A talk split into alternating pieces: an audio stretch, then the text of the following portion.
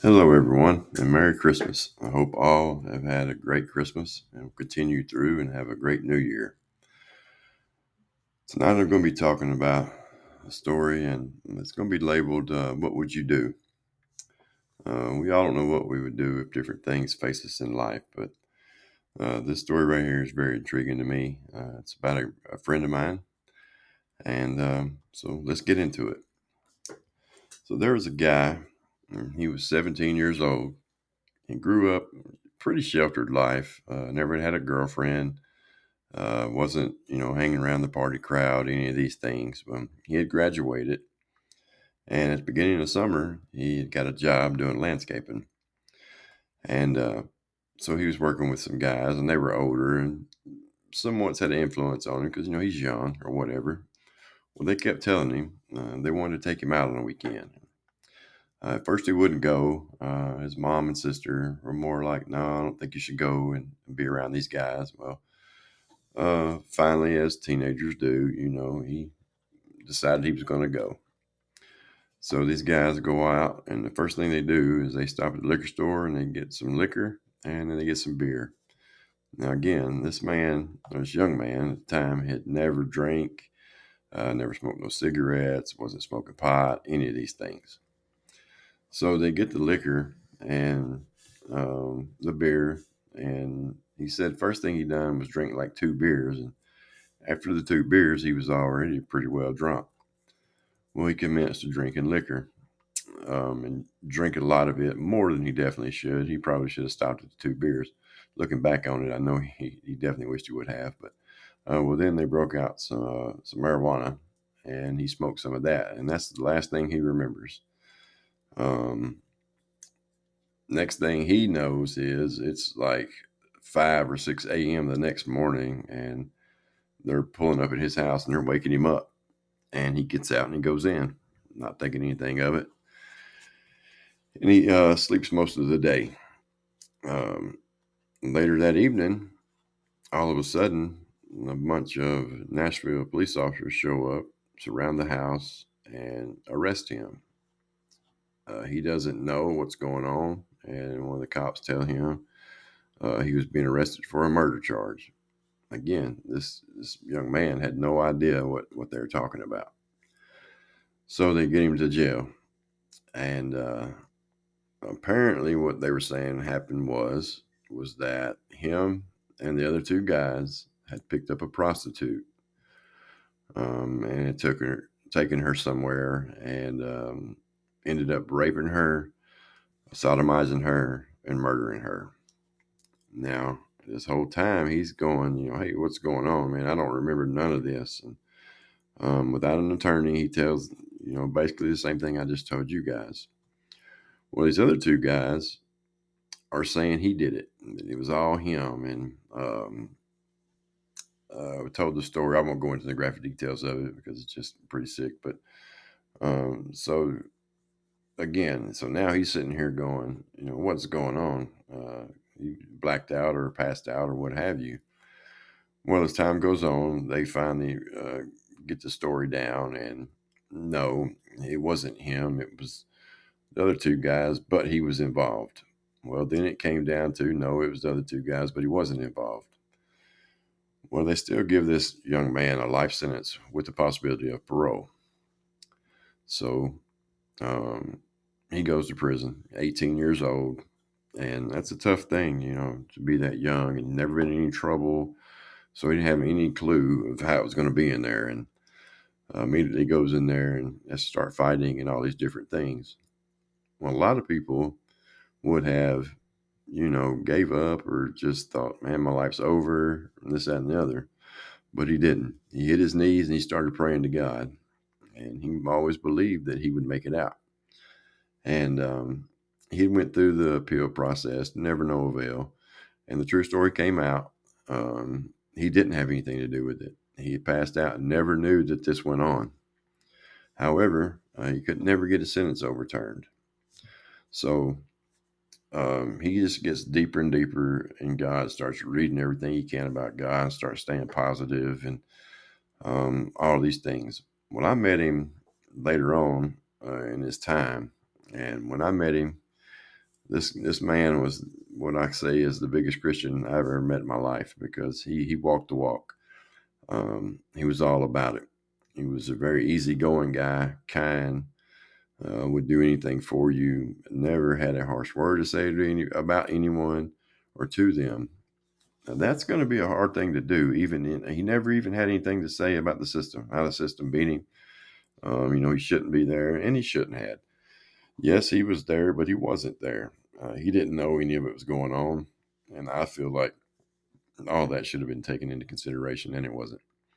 So, time goes on. Uh, he starts, you know, he gets to a pretty good camp finally, and he just lays down and what I say is doing his time. But during this time, he's going to church. He's doing everything he can for for God, and um, uh, he ended up meeting a lady through a pen pal situation. She was actually in England, and she was older, and uh, they continued to write and all these different things. And he always wanted to marry her. And he told me, "Hey, I'm going to marry that lady whenever I get out." And well, it came time for parole, and um, he went up to his parole hearing. And this is 31 years later, so 31 years of his life, he's in there.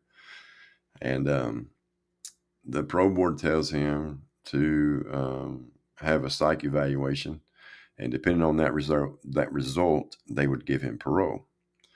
So he goes and has a psych evaluation done, and he passed it, and he made parole. Now you got to think about that for a minute. This guy was 17 years old when he went in there. He had no skills of life. He didn't know anything, and now all he knows for the past 31 years is being in prison. But the key to it is, is that he knew God and God was with him. And so he gets out and he goes into a program. Uh, there's a program in the Tennessee. I'm not sure if it's, if it's nationwide or not, but uh, it's called Men of Valor. And um, he goes into there, and it's a year long. Well, he does his year and decides he wants to stay for another year. Well, he does, um, and he ends up getting married and all these things. And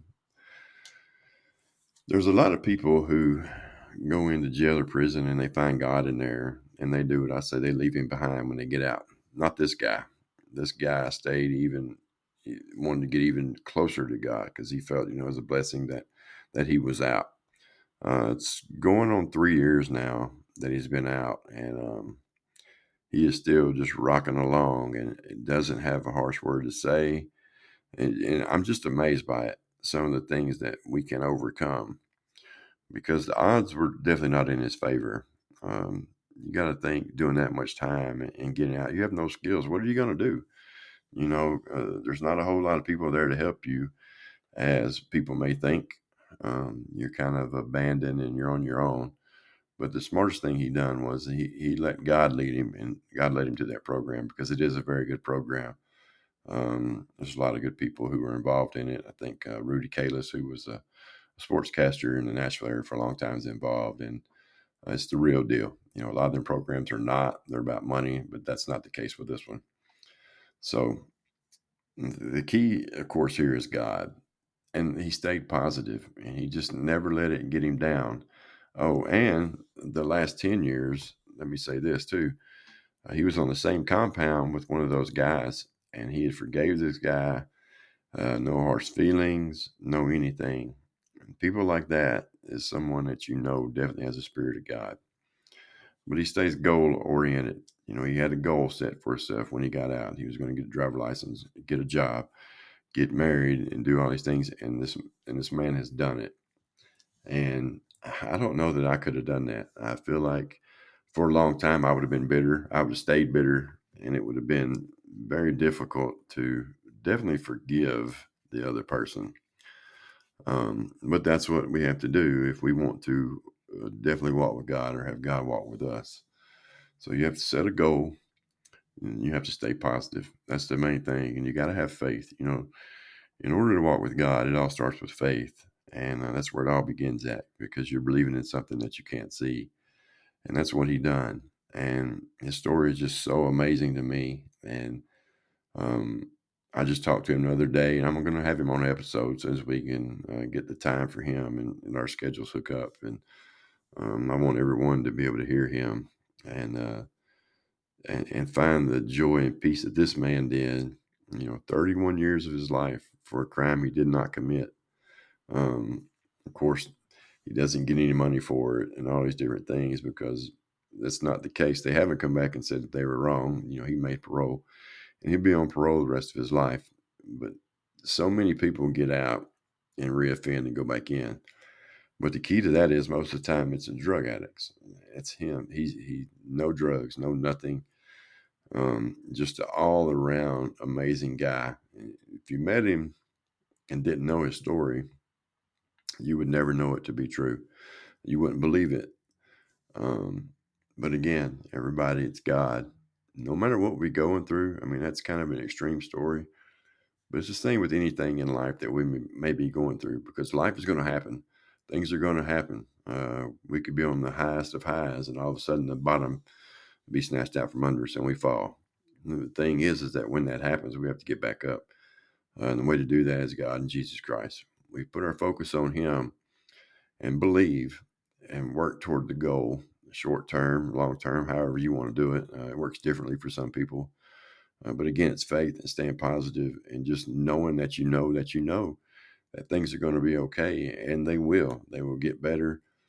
Um, no matter what it is you're going through, you know, we all struggle with different things, and different things happen in life. But if we stay focused and stay on course, um, everything will get better. And before you know it, your life is just completely changed, and all that stuff that happened is gone. It's not to say that things won't happen in life again. You know, some get knocked down and knocked down and knocked down. Uh, but in time and in your season, all that stuff will stop happening. Um, and I hear people say, well, why does God let them things happen? It's not that God lets it happen. God lets us all have free will.